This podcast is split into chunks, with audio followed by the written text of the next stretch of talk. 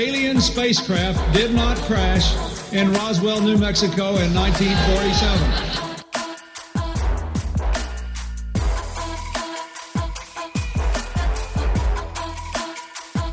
You know flat earthers, I guarantee it. But you don't know who they are because they're afraid of talking about it.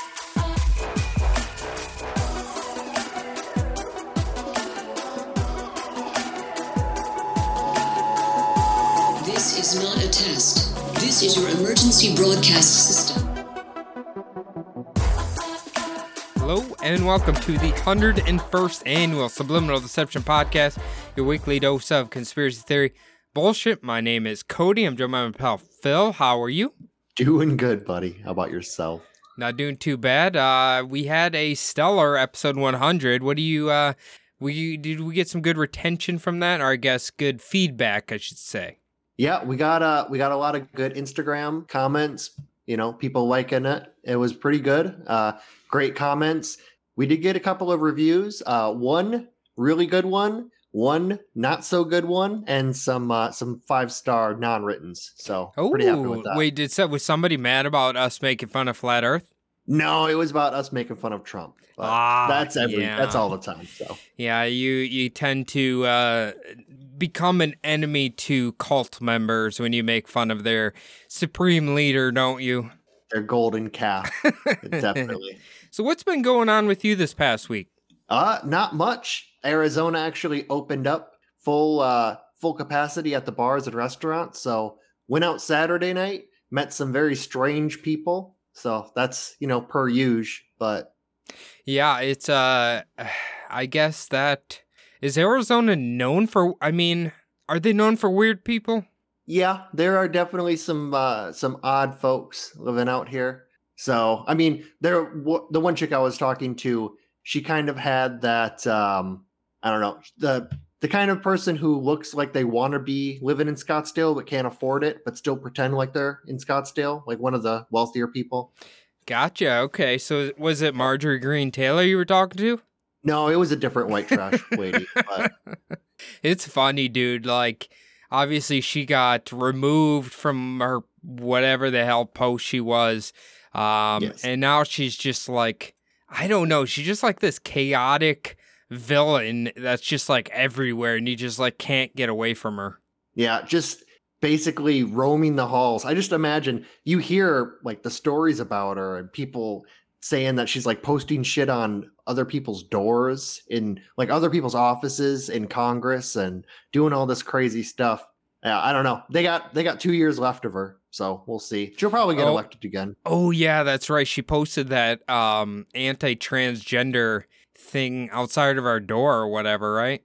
Outside of I think it was a different congresswoman's door, but yeah. yeah, and then I, we were talking about I, I saw it on because I follow Parler Takes on Instagram, which is uh is great. I'd recommend anybody follow it because he basically just posts like crazy shit that people uh on Parler post and Laura or yeah Laura Boebert we talked about she's a nutbag too. she she was complaining that um since hashtag Laura Boebert for jail was like trending so hard, she was upset about it. And she said the only judge is God in her eyes or some shit like that. Well, for someone like her, she better hope. Actually, Yeah. she was the one who was skipping out on court all those times. So I I imagine, yeah, she probably really does believe that. Well, She's how for how many times she skipped out on court. I, I guess you go to court, you don't see that God's there, and you're like, well, this isn't a real court. Well, if the judge didn't show up, then certainly I'm not going to. She just turns around and stomps out. Her she has fucking pistols falling out of her pants and shit as she's wandering out of the courtroom. uh, oh, yeah, she's the one who got mad that there's metal detectors at the Capitol when she had her concealed carry on her, right? That was her. yes. Yep. Yeah. And then that other guy, who's the other guy you talked about? Oh, um, douche face. Yeah. Uh, the yeah, I'm not sure exactly what his name was. I forgot. Matt Matt like Gaetz or something like Okay. that. Yeah, I uh, uh, I just saw a thing. It was a news report about how much money he's been making off of his little publicity recently. Like he's been Mhm. just kind of like uh, Trump style, just sucking the life out of uh, everybody who believes his horse shit.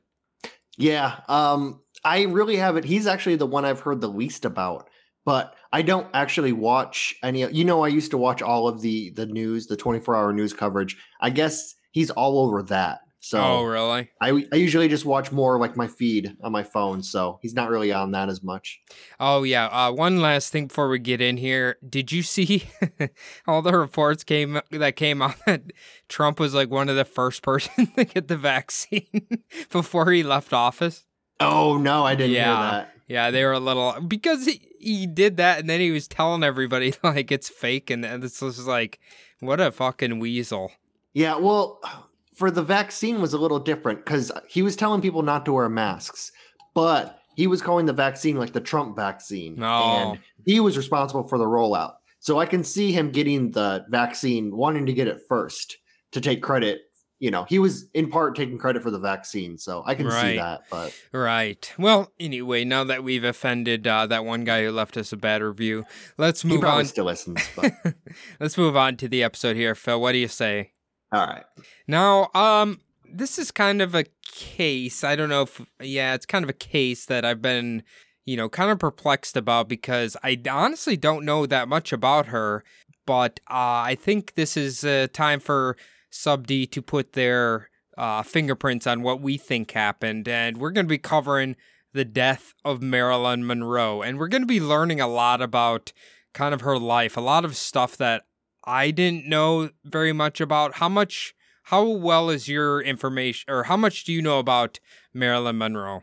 I do. I know a little bit about her. Um, I know obviously the death. Uh, her death was highly suspicious. She was connected to a lot of powerful men and institutions who are, I guess, there's a conspiracy theory out there that they were the cause of her death. Yep. Um, I knew she grew up poor and basically she got screwed out of every contract she ever signed. I think that's one of the things too.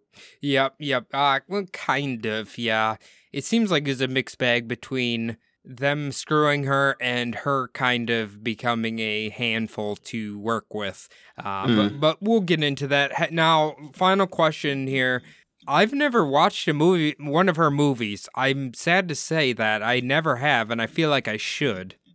Yeah, I've never. I mean, they were so like they were so old when we were kids that they're like the movies that are well, your grandparents would have liked, my parents would have liked, but her like the clips from the movies are pretty iconic. Yeah. There's the one where she's in the pool. There's the one where she walks over the the grate on top of like the train station where her dress flies up. She's got a lot of Mm. iconic like spots, you'd say, like a wrestling term. Yeah, I I feel like I should try to watch some of them. I've like as far as like old 50s legendary actors, I guess the only one I've really watched is I watched one or two of James Dean's movies and wow, I he's a good actor, but man, I think he might be overblown just a little bit. Yeah, I was about to say James Dean too. Um, he's one of the ones, and there's some other there's some other really good movies from that time, obviously. Um, but yeah, like as far as you you follow actors and actresses a lot more than I do. I more follow like just like I like this movie, I watch that movie. You know what I mean? Like I like genres. That's what I was about to say. I like genres a lot more than you like actual you know like directors' names and actors' names and stuff like that. I Yeah. don't pay attention to any of that. Yeah, by the way, uh number 1 old-timey actor in my book James Stewart. Do you know who that is?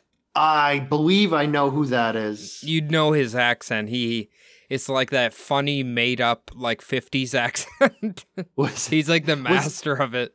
Was he the one who pretended to be like a Chinese person? He's a white guy who pretended to be a Chinese person. No, was that no, him? no, that was uh John Wayne.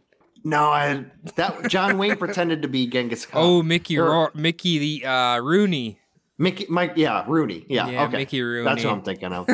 like the most offensive, pretty much like mainstream acting role Yeah. in the fucking 20th century. But all right, yeah. Anyway, let's get in here. Um, Norma Jean Mortensen was born on June 1st, 1926, in Los Angeles, California. Obviously, Norma Jean Mortensen is her real name, technically. and her last name we'll we'll kind of discuss that. That has kind of an interesting twist to it. Now, her mother's name was Gladys Pearl Baker, and from what I can see, she did not know who, who her father was, and we'll never find out who her father was. But Norma Jean would take Baker as her surname. Now, hmm. her mother, Gladys, was from a poor Midwestern family that moved to California sometime in the beginning of the 1900s. So she's basically born and raised in California. Um, interestingly, before, did you know before she like really takes off with movies that she was a brunette? No, I did not. Yeah, so almost all her life, if you look up like pictures of her when she was young, she's always a brunette, and she kind of in the pictures it reminds me of like Amelia Earhart, but like a pinup girl. Hmm. No, I didn't know that. Was it still a lot of black and white movies when at the time she was a Well, brunette? No, Or no, I think she became a blonde when she started doing movies, but she did mo- well, we'll get into that. She did modeling first, but we're going to talk about that in a minute here. okay. Now, prior to Norma's birth, Gladys, at the age of 15, this is her mother, married a man by the name of John Newton Baker. Together, they had two children named Robert and Bernice. The couple would divorce in 1923, and John Newton Baker would basically kidnap Robert and Bernice, then move them back to Kentucky. So Norma Jean, keep in mind here, Norma Jean isn't going to be born for uh, three years yet when they move away. So Norma Jean wouldn't even realize that she had a sister or brother until she reached the age of 12. And she wouldn't even meet her sister Bernice until she was uh, an adult. How crazy Oh, is that? Yeah, that's yeah, nuts. that's insane. I mean, back then, you could basically just do shit like that. There was no, I mean, back in the 20s, there was no interstate police really to speak of. There was, you couldn't, you could just take someone across state lines and that was it. Yeah, it's I don't know. They use the term kidnapped, I guess, kind of loosely, but um, yeah, he kind of just took the kids and took off. He was she was 15, her mother, and uh, when they married, he was nine years older than her. So he was 24 and she was 15 when they married. Yeah. Well, that's the old school Yeah. fucking marriage is. Yikes. So a lot of uh, the women back then were usually just trying to get out of a bad situation at their home Mhm, and mhm. getting the fuck out of there at, you know, 15, 16. So, uh, this is what I want to bring up. Now, I think she was born, legally born, Norma Jean Mortensen. Now, after uh, Gladys and John Newton broke up, or he left, I guess, she remarried another man by that had the last name Mortensen, but they were only married like a year, and then uh, Norma Jean was born after they divorced. So some people believe he might actually be her real father, but there's like no, her mother never said it was or anything like that. So it's kind of a weird. Obviously, they're not going to probably do a DNA test on any of them, but uh, but yeah, kind of interesting. Well, I can definitely see what Norma Jean's mother, Gladys, was going for there. You would want to have kind of like the name of, you know, make it seem like you knew who the father was, or Mhm. make it at least so that your kid doesn't have the same last name as you. So it seems like they have like a father. Yeah, So, it's I, it's this this is I know what you're saying, but it's to me it's so weird that she she was born with the last name of her mother's second husband, but she eventually went back to Baker, which was her mother's first husband's last name. So, uh kind of weird. oh, that, Yeah. that is weird. Yeah. Okay. Yeah, I don't I don't know unless I guess I didn't check unless her mother's official last name was Baker and she married a baker, but I I guess that's possible. I mean, Hopefully, I it wasn't a cousin situation. Or it was the 1900s, Phil. Times were wild. I don't know. yeah. Well, he was from Kentucky, though. True, so- eh? There Uh, you go. Oh, mystery uh. solved right there. Yeah. He wouldn't be comfortable unless she said that she was his cousin. That's probably what it was, Kentucky style. I can't marry you unless you're related to me. Come on. now, during the younger years of Norma Jean's life, her mother placed her under the care of evangelical Christian foster parents by the name of Albert and Ida Bo- Bolander, Boolander, something like that. When Norma was seven years old, her mother had purchased a home in Hollywood where she would regain custody, and then there they would live in the house with actors George and Maud Atkinson and their daughter Nellie. Now, again, this is the 30s, so I doubt anybody knows who these two people were, but uh, apparently they're actors of some some sort. Um, some yoke. Yeah, yeah, it's uh the it probably would be probably play actors, right? Well, I mean, if she's living in Hollywood, I imagine that's probably just the dawn of like the Hollywood filmmaking when it was mm. just starting to get big. Um, I've yeah, I've never heard of them. Nellie Atkinson, for some reason, that name kind of rings a bell. I don't yeah. know if she becomes famous too, but I, I don't know. I should have looked into it, but uh, that you know what's funny? That's like the first thought that came into my head too was kind of like that name sounds familiar, but uh, definitely. But yeah. yeah. Anyway, in 1934, Gladys had a mental breakdown and would eventually be diagnosed as a paranoid schizophrenic. Basically, from this point on, her mother would spend the rest of her life in and out of hospitals, rarely ever making contact with her daughter for the rest of Norma Jean's life, which is interesting because obviously Norma Jean becomes Marilyn Monroe. Marilyn Monroe is like probably one of the most famous people in American history. Um, so it's it's kind of weird, but I think it's very important to keep in mind her mother's mental disorders here because her mother really really suffered with different mental illnesses and when we start getting into how Marilyn is, it might kind of make sense uh, for her death. I guess what I'm saying here. So keep that in mind. That's going to be an infor- important piece of the puzzle um, to me, anyway. Once we get to like uh, that section here. Yep. Now, because of her mother being in the hospital now, Norma Jean would become a ward of the state and would be thrown around to different families over the next uh, next several years.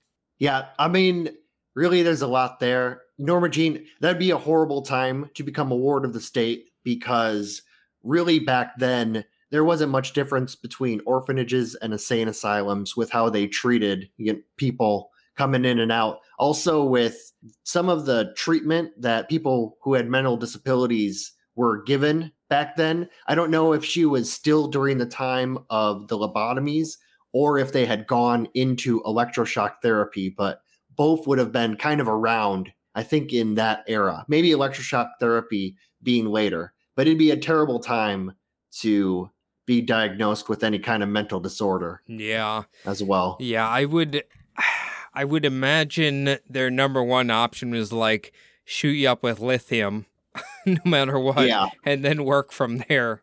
Oh, that's day one. That's the moment you yeah. enter the hospital. They are popping that in your mouth and forcing you to swallow it. Yeah. Ah, uh, yeah, yeah. It's not great, but uh, anyway, Norma Jean, for the first 16 months after her mother left, continued living with George and Maud Atkinson, and it was here some sources claim that she was allegedly sexually abused.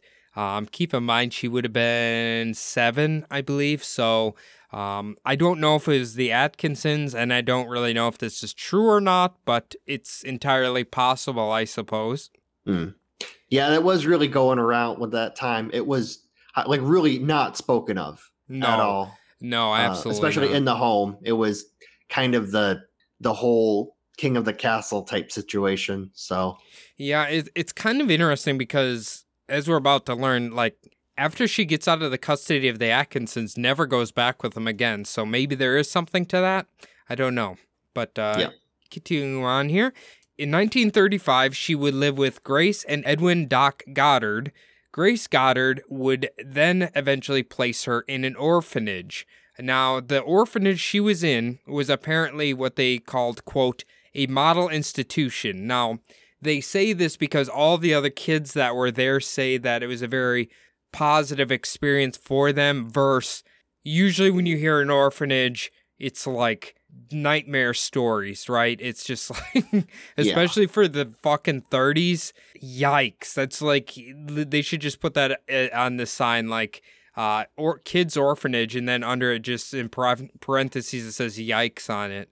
Um, but uh, but yeah, Norma Jean always says she felt really alone and like really abandoned uh, during her time here. So, which is kind of understanding. I mean, we're kind of just starting here, and she hasn't really had a great life. No, not at all. I mean, she's at the point now, probably getting what nine or ten years old. And how many different families has she lived with? Her mother's in a probably an insane asylum. Doesn't know who her father is. Mm-hmm. Uh, possibly sexually abused after her mother leaves her. And it's just yeah, it's just one thing on top of another. Also, right now, Great Depression starting. World War II is you know spooling up. Mm-hmm. So Mhm. who knows? Like the the whole national psyche was starting to really break down at this time. So Yeah, but uh, we do have good news. She did kind of, I wedge herself into a good time period as far as like being in America during World War II, which we'll find out here shortly. Finally, in 1938, Norma would start living with Grace Goddard's aunt. I don't know how the hell she became connected to this person, but her name is Anna Lower, and this was a more permanent situation for her verse kind of being tossed around everywhere, um, which Mhm. is a little bit of stability, which I think is probably a very good thing. Uh, Norma Jean would enroll at Emerson Junior High School and even attend Christian Science Services with Anna Lower. So that was fun. What do you think about Christian Science Services, Phil? well, of course, Christian Science is the best science. Everyone knows that. what do you even st- uh, like? Are they just putting science in front of it to make it sound like more legit, or like you know what I mean? I'm guessing that that science book probably is the size of a pamphlet Hmm. and definitely has a picture of Fred Flintstone riding the dinosaur probably that he works on.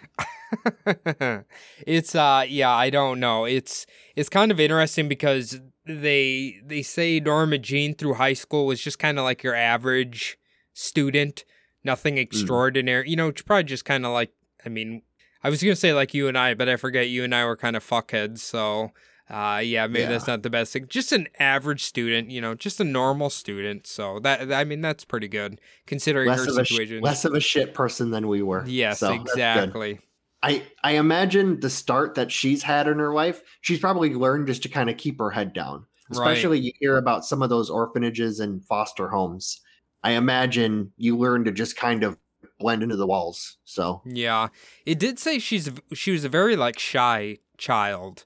Um, mm, so obviously, if you're shy as a child, doesn't mean you're going to be shy as an adult. But uh, kind of interesting when you think about Marilyn Monroe to be a shy person, right? yeah. Well, that's a lot of you hear about some of these like the singers and actors and actresses that or comedians especially. You would think that oh yeah, like like Jim Carrey, you'd think oh he was you know outgoing with everybody, you know, just a life of the party, but really like deep down inside from what I've heard, he's like a very shy, reserved person, but it's the whole like him like busting out into characters. It's his way of coping with his shyness. Yeah. So I think really if you if you are an outgoing, you kind of like peak when you're in high school. I don't see that type of person becoming like a huge star. It's never the person who peaks in high school that becomes like the huge star. It's someone who kind of builds up and builds up and then eventually breaks out. You Hmm. know. Unless you're Tom Cruise. Yeah, unless you're Tom Cruise. I don't know if he had a great high don't- school life or I just- whatnot. I, I can't imagine someone who's four foot seven having an awesome high school. You know, Well, I'm pretty sure he was just birthed from Xenu's egg, and he didn't even have to attend school. He's just born in a full adult man's body. Oh yeah, totally clear. Everyone knows that. Totally clear. Eventually, Anna Lower's health would start failing, and Norma would return to the custody of the Goddards. In 1942, Doc Goddard was planning to move to West Virginia, but found. But found out the law prevented Norma Jean from going with them as some sort of child protection law. Thus, she would have to return to the orphanage if he moved away. That was the only option. Now, hmm. they found a workaround for Norma Jean, not necessarily a great one, but she would marry her 21 year old neighbor, James Dougherty, who was a factory worker. After they married at the age of 16, Norma Jean would drop out of high school and plan on just becoming a housewife. Eventually, in April of 1944, Dougherty was shipped out to the Pacific Theater. So, what do you think about that workaround to avoid going to the orphanage, Phil? Yeah, I mean that's a really that's a really weird workaround. Here's the only thing I can think of. Now, this James Dougherty guy, he I don't know if he lives out of if he survives World War II, if he survives the Pacific Pacific Theater. Could you imagine him in 20 years sitting in a bar, seeing Marilyn Monroe like on the TV or in a magazine or something, and just n- like nudging the guy next to him and be like, "Yeah, I was married to her." Like no one would believe. No, him. no, He would have to like not. show pictures and everything. Well, as we're about to learn out, learn pretty quick here, I think. Well, number one, I think after they got married, they pretty quickly realized like they didn't necessarily mesh very well together because it was kind like somewhat of a forced marriage. Um, so that's kind of to be expected. But they they will stay along for quite a while or together for quite a while. But it will become pretty clear in uh, Marilyn Monroe's you know mind that she's destined for much bigger things than James Dougherty is. Yeah, but could you imagine if he had just held on and you know, kind of like stuck with it? You know what I mean? Like Mhm. just luckiest guy. Like he that fell into his lap pretty much. Just like the hottest woman on earth at the time. Like into like in you know in 15 20 years she was going to be. But at that like he you know he got it from the crack. It's like from the start. So it's just amazing to me that this dude just kind of it fell into his lap. But whatever. Yeah, it is. I mean, it's crazy to nowadays to think of a 16 year old staying out of an orphanage by marrying a 21 year old and the state being like oh yeah no no that's totally legal yeah, good good good for you kids go go for it I'm gonna say I'm kind of glad we've evolved as humans because that is not only pedophilia technically, but it's very it's super creepy. Like yeah just thinking. well i mean there about are some states that are still probably like this but Yeah. most of the states have evolved as a society Yeah, it's just I know it's a different time, but it's just like, oh my god, it's so weird. It's just so weird. I, I don't know. Anyway, now Norma Jean was working at Radioplane Company, which was a munitions factory while her husband was away uh, during the war. This is when she met David Conover, who is making a motion picture to boost morale by showing all the ladies working in the factories. So that's kind of cool. I think he was actually hired Hmm. by the not air was it the air force then? What was it called? What was that sect of it called? Army air corps. Was that what it's called? Yeah i think he was hired by them oddly enough. But i guess uh, nothing nothing like a good old uh, wartime propaganda to cheer the boys up right Oh yeah, that was definitely the the the World War II propaganda. I mean, uh, during World War One, there was a lot of print propaganda that came out, but for films, it was huge back in the late 40s, trying to get people to buy war bonds, support the Mhm. war effort. You know, turn in their unused like their tin and shit. So So, but it was pretty cool. Like, like I said, um, you know, Marilyn Monroe, she was like she was helping the war effort, you know, by working in the munitions factory. So that's kind of cool. Uh, I didn't know Yeah. that, obviously, but uh, that's that's pretty cool. In January 1945, Norma Jean started doing modeling gigs for Conover. She would eventually sign a contract with Blue Book Model Agency and would eventually appear on 33 magazine covers. As a model, she used the name Jean Norman, so she switched her first names around there. Norma Jean. Well, she. I mean, Norma Jean. I guess if you were trying to make it big, you wouldn't want to sound like a Midwestern hick. You kind of want a little bit more sophisticated name. So, So you go to yeah, I guess Jean- Norman. Uh, here's the thing, though. I mean, obviously, this is you know sixty years, seventy years past, but I'm like, if she didn't become Marilyn Monroe, which is like one of the most iconic names ever, like honestly, Norma Jean, I think's pretty a pretty fucking stellar name right now. Norma Jean. It- Yeah. I mean, it it sounds kind of kind of hillbillyish a little bit. you know, uh, you have to. Okay, the way you know if a name is like hillbillyish is uh, just imagine the most redneck woman it imagine the most redneck woman like screaming the name of her kid out just like that. You know, like Norma Jean. You know, something like that. It's Norma. very very rednecky. So, kinda. how many Norma Jeans were storming the Capitol? Oh, I don't know. Probably quite a few. Or they had kids that were Norma Jean, maybe. Toothless, overall wearing, shoeless children. In 1946, when Norma Jean started her acting career, she took on the screen name of Marilyn Monroe. Also, would officially divorce Dougherty in 1946. So her acting career starts, his ass is out the door. It did sound like he was getting jealous and like possessive um, of her success. So that probably is a leading reason for the divorce as well. Um, so so there's that. It seems like a lot of these people that she kind of gets involved with, uh, that's kind of their. It's like a problem that she had. Like they always seem to get jealous of her success and the fact that she was kind of like a sex symbol. I think they the 1950s man was very insecure and didn't felt very uncomfortable with any sort of a uh, lady having you know popularity and success and it seems like a lot of the people that she gets romantically involved with are kind of this exact same type of person Yeah. Well, it was like I was saying before.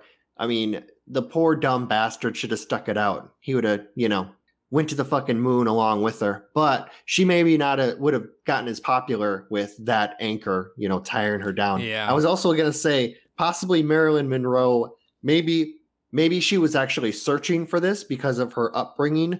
Maybe she was looking for kind of like the strong person, like some stability in her life that she'd Mhm. never really had. Mm-hmm. I it could be. I it's hard to say. It just seems like all these dudes that she kind of gets ends up getting married to are always like the same type of personality, which uh yeah, are are not I wouldn't say the ideal person to for her.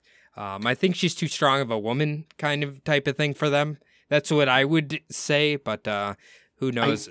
I was gonna say too. I could also see just like if imagine if you were married to a woman who all of a sudden was just growing in popularity more and more and more, and then eventually becoming world famous. And whenever anyone takes a picture, they always cut you out of the picture because you're just that dude. Or you know what I mean? Like they're they're focusing. Everyone's focusing on her. No matter what you do, it's always about her. I mean, I could see how that could really like trash a human psyche, especially Hey. You know these Hey. unevolved motherfuckers living back then but Think about the first man. We have the first man in the, or the first lady's man in the White House right, right now, and he's taking it just fine. Okay, so if he can take it, anybody can take it, Phil.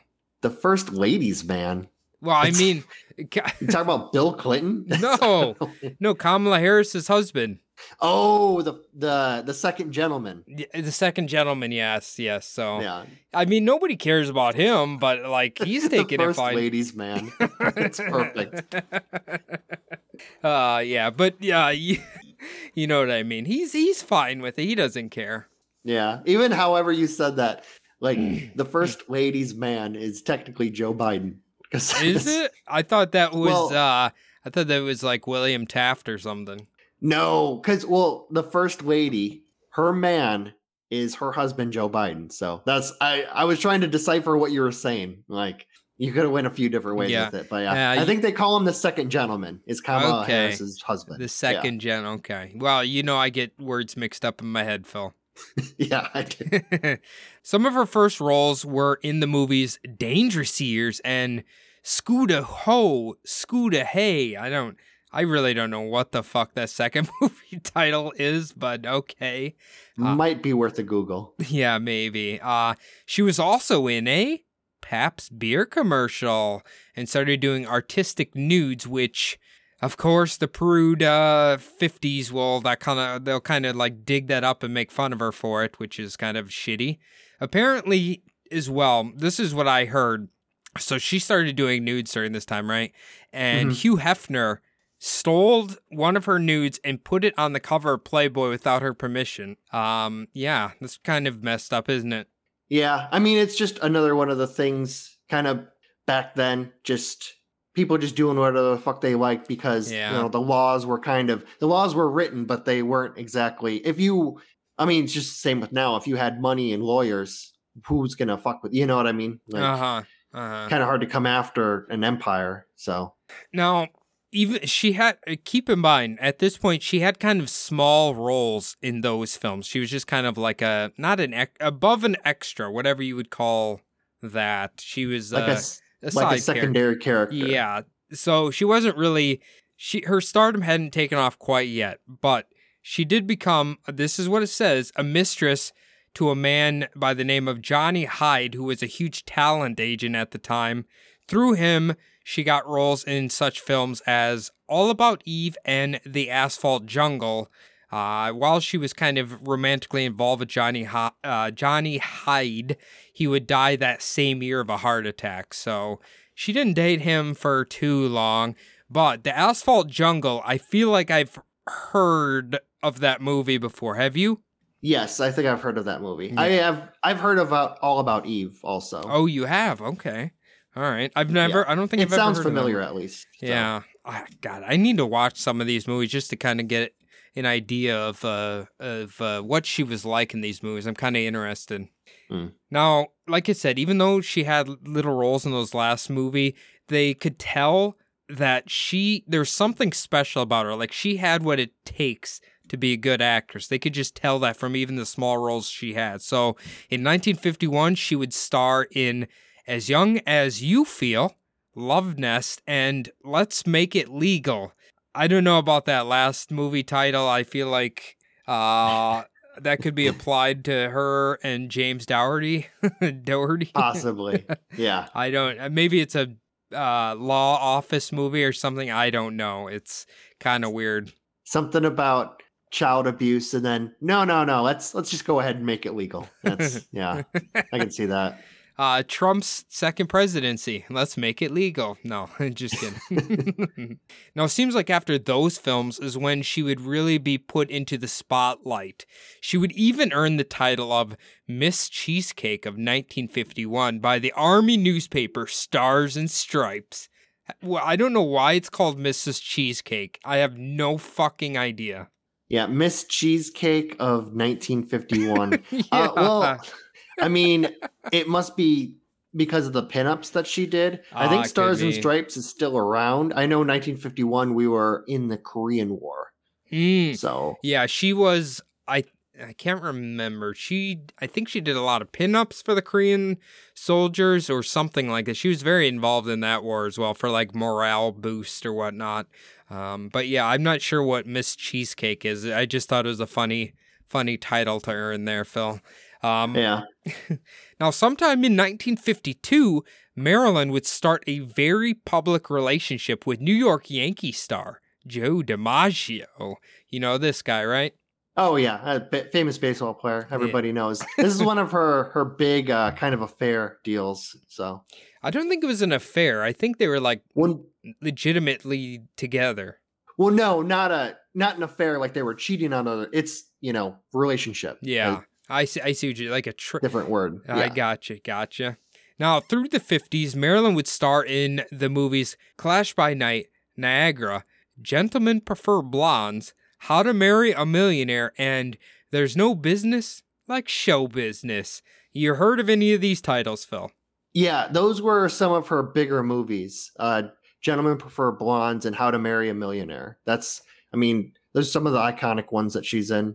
Now, here's what I thought was really interesting. In kind of like these movies, um, even though she's obviously kind of like the sex symbol for the century in my mind, um, she was viewed as a comedic actress uh, during these movies, which I thought was kind of interesting. I didn't really think of her in that light, but apparently she was a very, very good comedic actress. Yeah. Well, I mean, kind of the like the symbolism of Marilyn Monroe that's lived on is like the sex symbol, but her acting ability and like a lot of the a lot of the things she's known for nowadays, like kind of like the the famous clips that I mentioned, aren't really her speaking as much as just seeing her or like things that she's doing, like funny things. Mm-hmm. So hmm Now, this is uh, kind of we're going to talk about the darker side of Marilyn here a little bit. Now, it was during the filming of those last movies listed that Marilyn started to become known as a handful to work with. It was hmm. said that because of her combination of perfectionism, low self esteem, and stage fright, it caused her to suffer from anxiety, which also, which also because of her chronic insomnia, she would start using barbiturates, amphetamines, and booze. Now, obviously, those Breakfast of champions. there we go. Obviously those one of those drugs is going to be very important in her death but it really states she started using this these things mainly as like a a, a boost for her acting or the barbiturates to fall asleep uh, and then the booze i guess just because that's what you did in the 50s but the the thing is is like she was considered a light user at this point. Obviously over the next 10 years she's gonna intensify that a whole bunch, but you can see that even kind of in the beginning of her acting career, she still has um, something that is drawing her to these substances, you know, some sort of uh, mental problems, which I believe probably are connected to her mother having them as well. You know what I mean? Yes. Yeah. I mean, back then, it's it's still pretty bad now. Um, the rigorous schedule of being an actor or an actress on these movie sets and the kind of life that they were living, the parties, you know, the appearances. I imagine wanting, you know, at certain times you need to be up, at certain times you need to come down and trying to manage that. And the booze is just everyone, you know, boozed it up. So Mhm. now the the thing about her being difficult to work with that I was reading is essentially one of her main things is because even though like you would think someone like her has like an outstanding amount of like charisma and confidence about her, I think it might have been actually the opposite for Marilyn, where she actually suffered from quite a bit of stage fright. So Hmm. because of that, she had to have like everything perfect before she she did an acting scene or whatever and the producers thought it was kind of like too much to deal with um so i thought that was kind of interesting but you know sometimes we got to remember even those you know she's obviously like an icon right um sometimes Yeah. got to remember that in the end these are regular people as well Yeah, that's true. I mean, really, all that the outside world sees is the shiny veneer of the, you know, the perfect looking person that's on stage. They don't really see, you know, when they when they call cut and she goes back to her trailer and does, you know, whatever she needs to do just to get her back on set in yeah 30 minutes. Yeah. So, Yeah, it's kind of sad. Now, I'm going to read you a few kind of uh, interesting tidbits about Marilyn Monroe that I thought were kind of funny. Now, apparently, she had a very weird diet. She would drink a glass full of raw eggs stirred in with her milk for her breakfast. Yuck. How disgusting is that?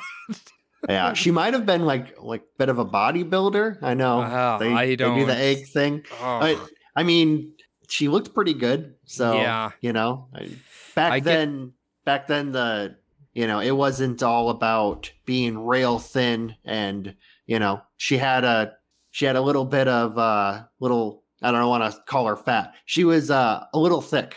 That Yeah. was you know I like, will. everyone Phil, loved that. So Phil- maybe that all the fat. I would say she was an average size woman, is what I would say, Phil. Yeah. Well, no, Normal. compared to you know actresses and nowadays. Right, that's what right. I'm saying. I know what you're saying.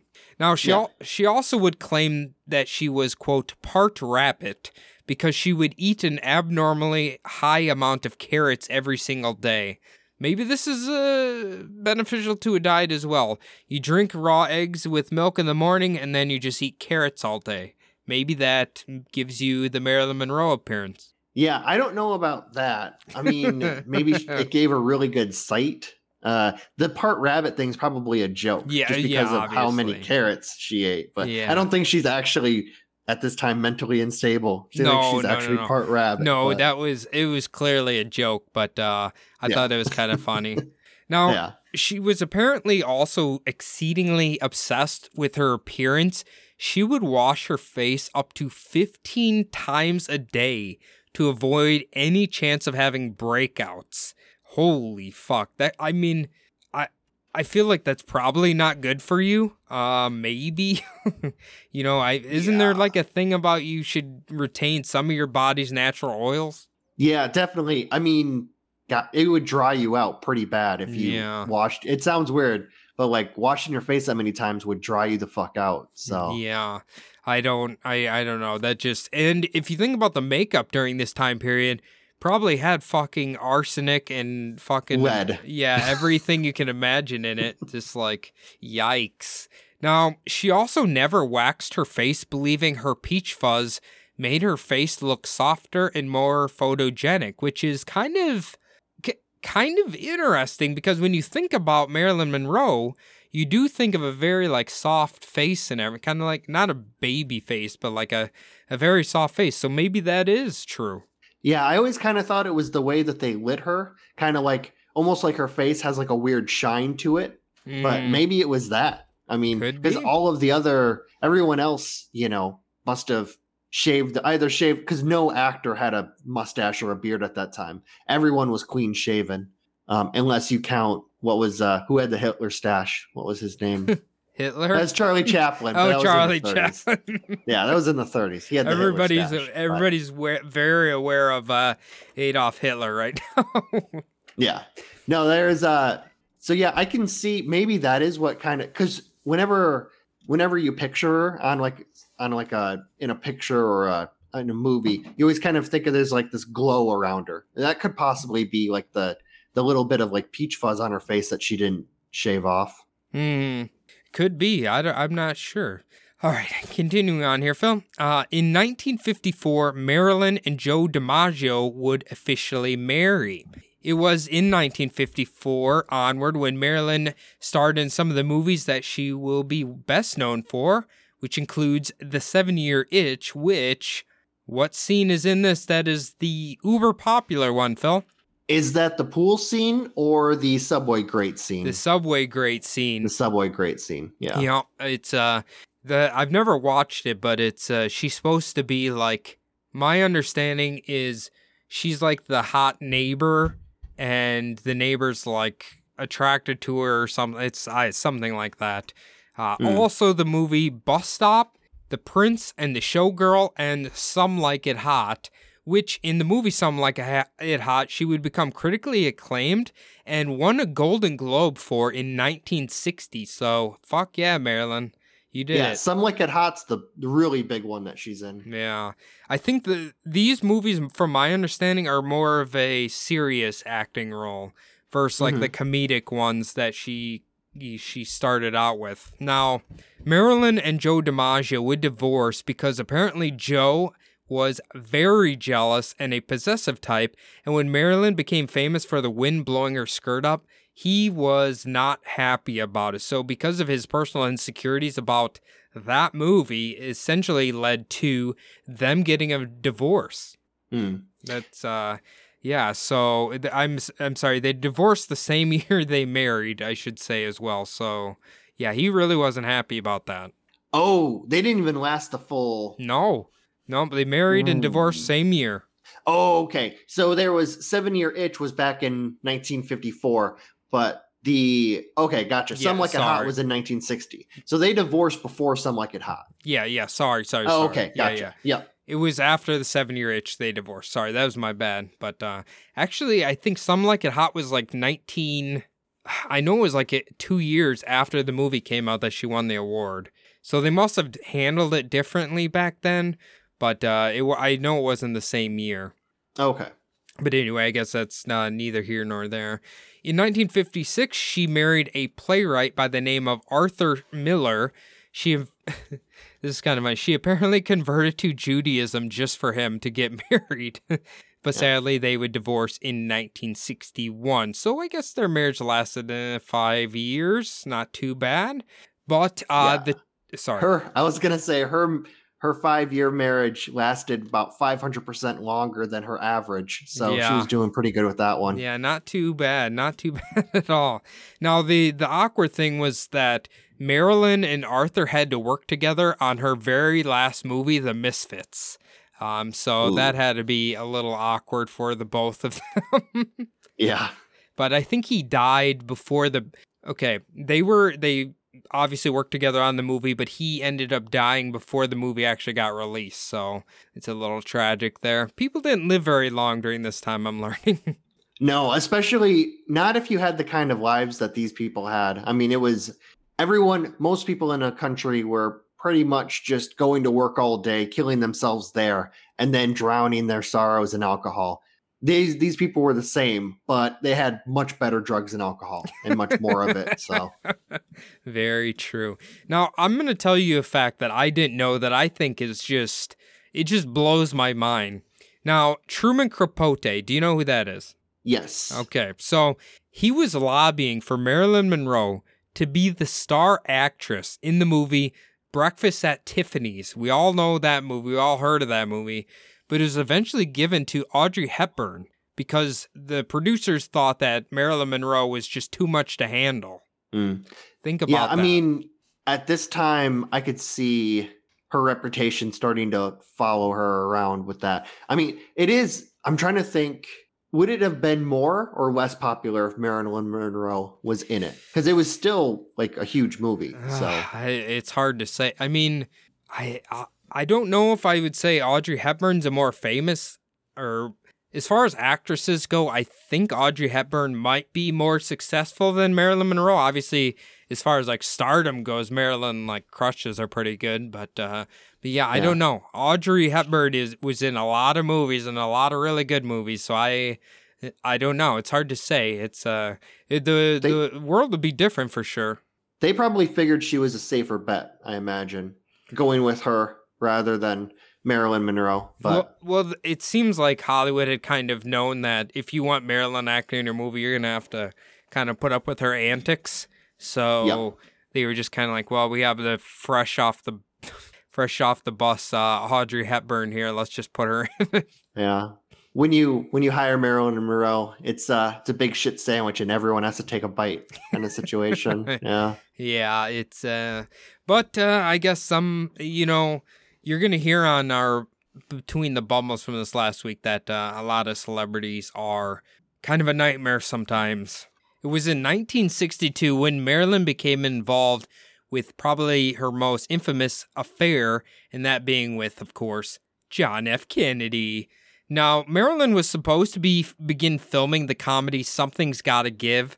However, for some reason, I don't know why, she decided to skip out on that, travel to New York, and do the very famous Happy Birthday for President John Kennedy. I think we've all kind of seen this video or heard her singing it, or at least. Yeah, definitely. He just sitting there, just shit eating grin on his face, like, yep, that's mine. Definitely. It here's the thing, like because she did this and skipped out on that movie, she got fired from the set and hmm. then just kind of was like never in a movie again. And it seems like at this point is when her mental health just kind of like plummeted and like just went down the drain. I don't know. We'll t- we'll talk about if Kennedy was a little bit responsible for that. I don't know, but we'll get into that in just a minute here. The No. goddamn CIA. now, after, like I said, after this, Marilyn Monroe turned into a bit of a recluse. She was living at 12305 Helena Drive in Los Angeles. The story goes that it was the evening of August 4th, 1962, and Marilyn's housekeeper was staying the night. At approximately 3 a.m., the housekeeper saw that the light was still on in Marilyn's bedroom and was pounding on the door, but couldn't seem to get any response from her. So the housekeeper contacted Marilyn's psychiatrist, Ralph Greenson. Ralph would break into the window and find Marilyn laying on her bed, dead. Eventually, the toxicology would show that she had an insane amount of barbiturates in her system.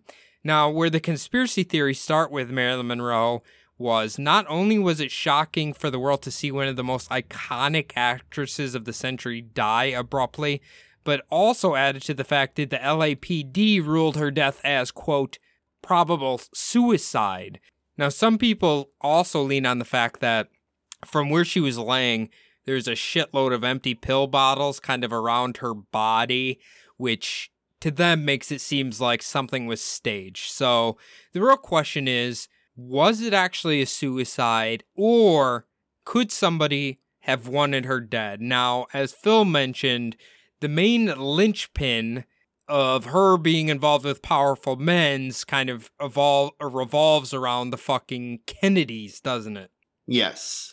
definitely both brothers. Yes, Well- as we'll we'll talk about here. Now, I couldn't see for certain. It didn't seem like there was any definitive proof that she was 100% certainly sleeping with JFK or RFK, but it is possible that she had short stints with both of them. Now, um, obviously, I think it's pretty cut and dry that JFK would cheat on Jackie like pretty fucking constantly. Um, I don't think that's a shock to anybody. What do you What do you think? Do you think, even though there's no proof necessarily, which one do you think she was involved with? Definitely, from what I've heard, the conspiracy is that she was having an affair with John F. Kennedy. And one of the, I'm not sure uh, if there's as much conspiracy. It's not as big, the Robert Robert F. Kennedy. It's not Yeah. obviously as big as the JFK one, but definitely, yeah. John Kennedy, he would take any opportunity he could from all of the leaks and all of the history to cheat on his wife. So Right. Now, uh, the main conspiracy about, okay, why would, let's just say, uh, to start this off, why would John Kennedy want her dead? Okay. Well, the story goes is that he had told her a little bit too much information, maybe in their bedroom chats or whatever, so she knew a few too many government secrets, or added to the fact that their affair was becoming so public and because he was president, they didn't want to smear his image, so they had her killed off. Now, the only real alleged, I'm air quoting here with my fingies, uh, evidence that they have, and we don't really know if there's actually any truth to this, is that she allegedly had a red diary, which went into detail about all of her sexual relationships. So, if this thing actually exists, this red diary, this mysterious red diary, and she was having, in fact, an affair with JFK, he would probably be in said book. Have you heard about the Red Diary? no, no. I mean, I've heard that she did keep a diary. I didn't hear that it was called like a red diary or that it was red. But yeah, I have heard that she kept a diary and it was about all of her liaisons. So. Yeah. So, I mean, if that's real, and I would assume JFK's in there, um, do you think maybe she had like a weirdly strong attraction to JFK? I think it just goes back to the the powerful men situation that she constantly, you know, she keeps seeming to go after like one one type of dude, you know. Mhm, mhm. And it's it's like that stability thing. Um also the more and more popular she gets, the the bigger and bigger person, you know, not big as in, you know, large, but like in popularity. Like Joe DiMaggio, like biggest baseball player in the world at the time, still not as big as the president of the United States, you know, JFK, the fucking Camelot, you know, everything goes along with it. So I feel like JFK is like literally the most unstable person you can kind like Jesus Christ. Ah, Jack. oh no, the image, the Oh, image yes, thing. yeah. It's the no in real life. God no, he's no in real. That's the thing about these people. It's of their image. Their image is stability. What they portray is stability. But- But, all three of those dudes obviously couldn't handle her because it. of her success. Yeah. Once you know they you know they wanted to project all of this power and strength, but in reality, if they couldn't control something absolutely, they just cut it loose. you know, Right. couldn't couldn't handle it, or tried I- to you know like Jackie Kennedy, like famously was kind of like kept really like down, like down in a corner pretty much um, from like John F. Kennedy and wasn't really allowed to like, she kind of came out of her shell after he died, but that's like almost like she was free of him. Right. Much. Phil, I love that. I I actually now that you explain that, I I love that comparison there. Uh, I love that actually. So now the uh, back to the little red diary here. According to Lionel Grandin, I think it's Grandison, um, who is one of the coroners that worked on the autopsy of Marilyn Monroe, he would later claim that he had actually physically seen this mysterious red diary, and he also claims that when her body came in and they were examining it, her body had bruises all over it. Okay, so had you heard this at all? Yeah, I did hear there's a conspiracy that she may have been like injected in some Mhm. way with the Mhm. medicine. So Yeah, because obviously, as we know, she did like her barbiturates. Um, it's I I don't know. It's just kind of a it's kind of a hard scenario. I've obviously heard about the injection. I guess that's how the if I think we should point this out. Like a lot of these people who would have maybe had a reason to kill her, even though it's like really loosely. Obviously, the assassination would have been probably a uh, forced injection of the barbiturates to create an overdose to make it look like suicide. Obviously, you know. Um, but uh, Yeah. but yeah. So now the thing about Lionel, okay, that sounds all well and good, but uh, his validity kind of gets brought into question because he would eventually be fired from that said coroner's office for stealing items from the corpses that he worked with. So I don't know if I would call him necessarily the most trustworthy person to say something like this, although I guess if you really want to go into like the what do they call it, where there's like a conspiracy building on a conspiracy that they fired him for exposing the murder of Marilyn Monroe. Uh, but I think It's all- it's a little too deep. It's all part of the cover up. yeah. yeah, definitely. Uh, but yeah, he they would- cover up different cover ups. I feel like somebody who robs the fucking corpses that he's doing autopsies on might be kind of a shitty person. Yeah, I mean, definitely. If you if if he was doing that in real life, if he was actually doing that, and it wasn't just a smear campaign, then yeah, definitely. What a what a dick stealing Yeah. Absolutely. stealing from dead people. Yeah, definitely. All right. What do you? Well, actually, let's go through all these and then I'll ask you about them. Now, the second one, I guess, would kind of lean on her having an, a tryst with Robert Kennedy, and that's that the mob had her killed. Now, the reason this kind of gets brought into question is because, like, you did an episode on Robert Kennedy, and obviously, Robert Kennedy was big dick in the mob. He was trying to destroy him, wasn't he? Yes. Now, some speculate that it wasn't simply just the mob, but it was actually Jimmy Hoffa, who apparently Robert Kennedy was pushing really hard after. Um, do you remember this? Yes. Yeah. So basically, he was using his power as it was Secretary of State to go after all of the the mobsters, and then Jimmy Hoffa was one of the big ones that he was trying to pin down. Yeah, so some people think either the mob, or more specifically Jimmy Hoffa, ordered a hit on Marilyn Monroe as some sort of retaliation murder. Like somehow that they knew that would really hit the Kennedys or specifically Robert Kennedy really hard. What do you what do you think about that one? Have you heard that one? I mean, it'd be if you were trying to send a message, then definitely. It's the one so you obviously can't go directly after their family. That would be suicide. They would completely steamroll everything. The floodgates would open. Um, if they did go after a mistress, they would have to make it a high profile mistress. So Right. I could see that. Um, if you uh, so if they would have killed the like the like I did the episode on the woman who was having an affair with JFK and she was killed a year after his death. Like rubbing her out wouldn't have made as big of a splash as Marilyn Monroe. She was the highest target you could hit without going after the family directly. So, and that's any of the Kennedys. They were all like royalty at that time. Here's a here's let, let's add another layer to that conspiracy. What if Marilyn was doing like undercover undercover stuff for them? Like she was telling them about the mobsters involved in Hollywood or something. Um, I mean, that's yeah, that could be part of it. I've never never really heard about that. No, because I just made it up. Oh yeah, it's good point. Um, maybe she was telling him about the communists that were involved. Ooh, know. that's our next what was one. that? The so- '60s? Yeah, that was a that was a big time for that. So Yeah, that's uh that's actually our next conspiracy here, Phil.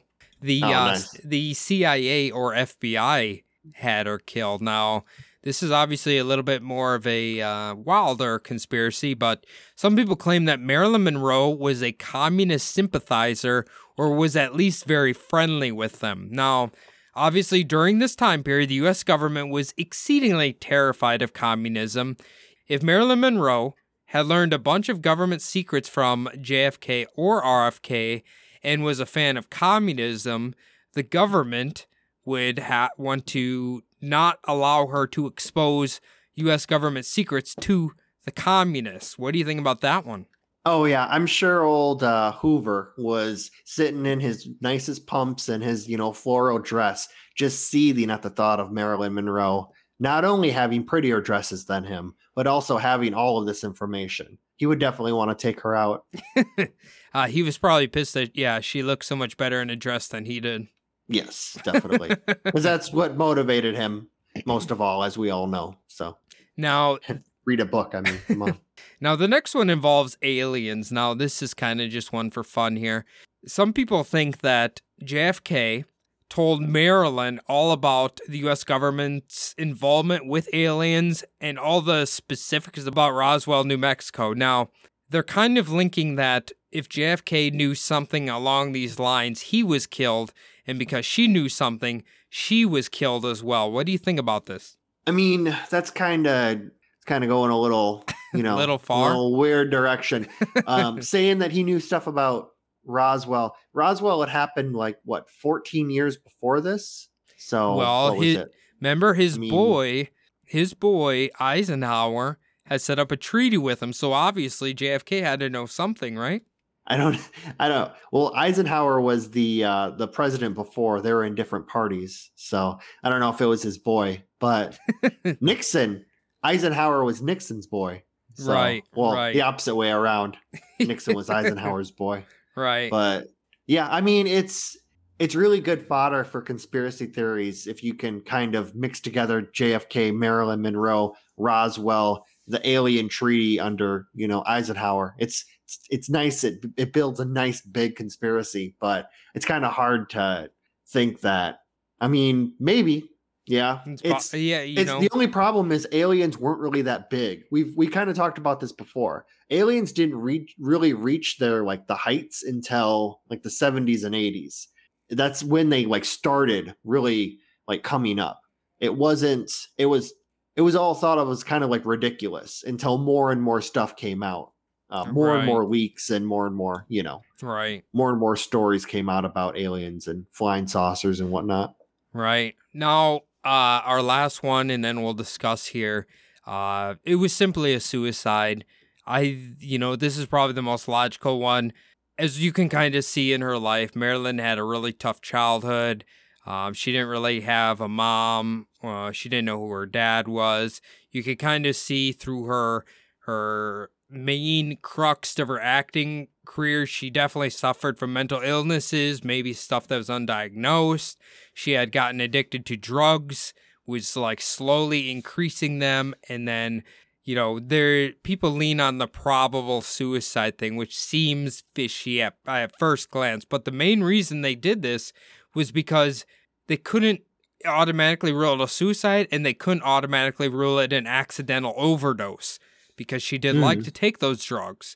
So it's kind of just like they couldn't necessarily pinpoint one or the other, so they just put suicide was the most logical explanation for it, so it was a probable suicide. But obviously, you just put probable in front of suicide, and instantly people are like, "Oh, that's fishy," you know. So um, there's, I think Marilyn Monroe is just a uh, um, great actress. You know, she will be remembered for a long time. Mo- a lot of people look up to her still to this day. God, you go to Las Vegas, Los Angeles, wherever, there's fucking people who impersonate her constantly.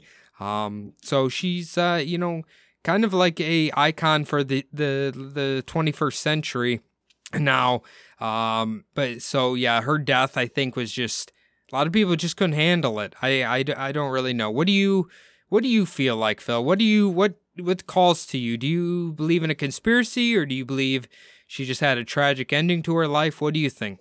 Well, you were talking about the suicide thing. Her mother obviously, you know, battled mental illness. Mental illness can be, you know, genetic and we really see she had a tough upbringing. She also, the only time she had re- any real stability in her life was a couple of years during maybe junior high and high school. Right. And then 16 years old, that family that, well, she was living with the aunts of that family, but that family, um, after they took her in, they decided to move. And now she needs to get married to a 21 year old neighbor while she's 16. She's out of school, you know, working.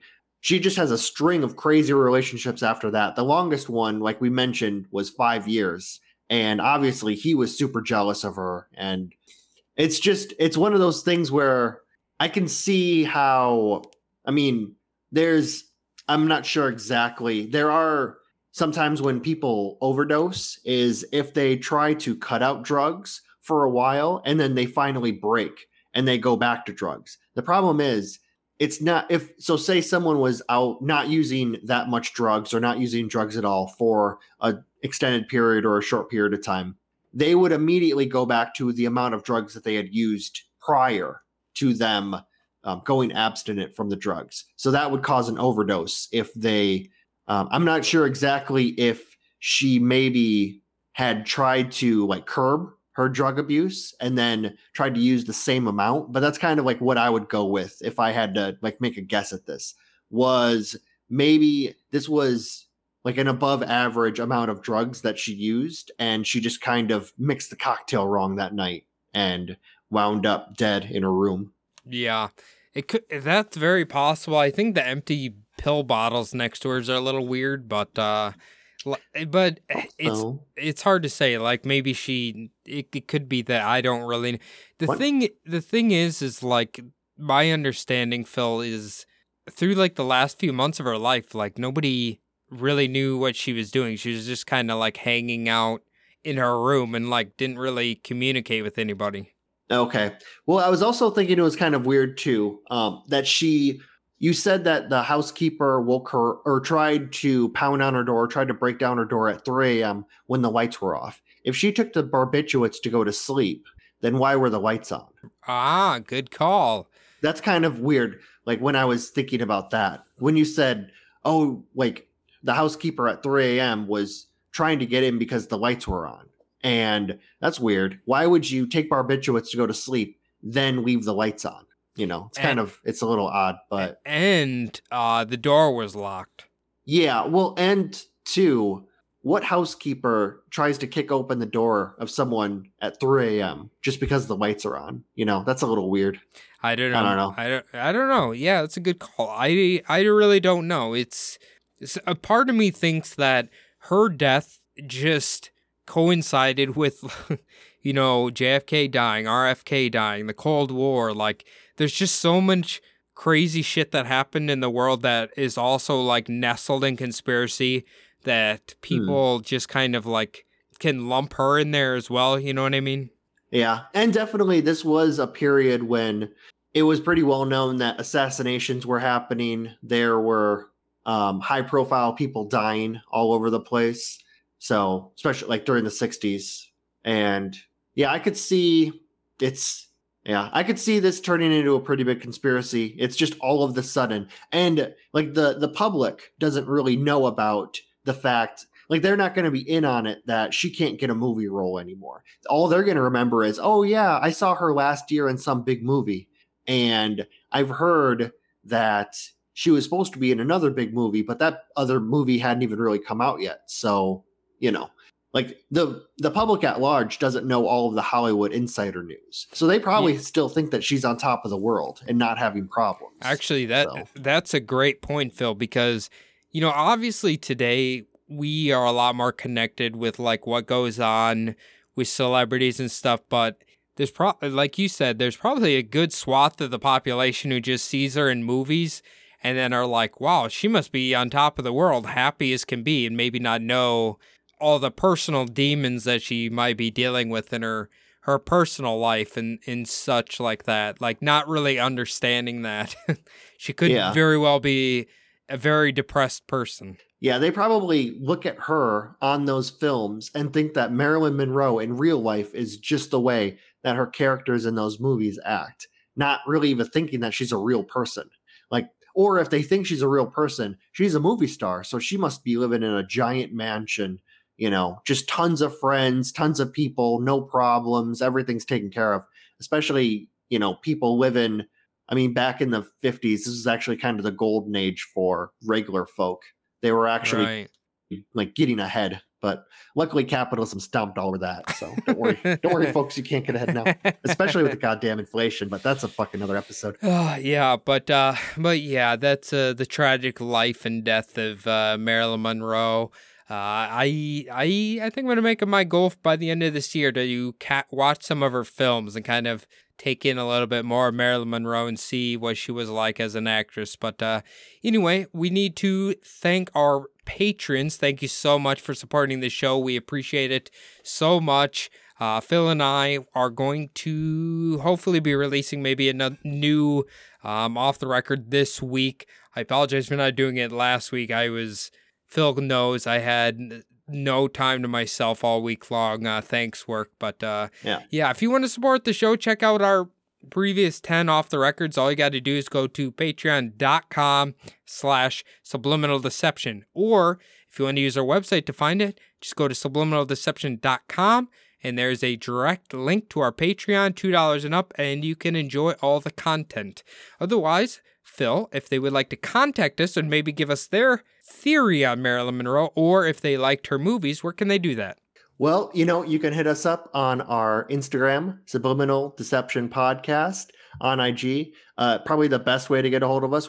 We actually got a message recently from a great fan of ours, Celia, on Bohemian Grove, which I'm excited. I want to do that one in the future. I also still need to do uh, the Hunter Killer Satellites. Uh, so we got plenty of stuff coming up. Hell Uh, yeah If they want to hit us up on our personal Instagrams, though, mine is SDPodPhil.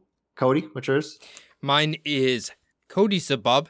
Follow me on there. I post memes when I get some uh, some time on my hands. I think they're kind of funny. Otherwise, uh, all the last thing we need you guys to do is to log on to iTunes, leave the show five star review. Doesn't matter what you say. Type your favorite Marilyn Monroe movie. I don't really care, just as long as it's a five star written. Uh, the other thing, if you're a Spotify user, all you gotta do is hit the follow button.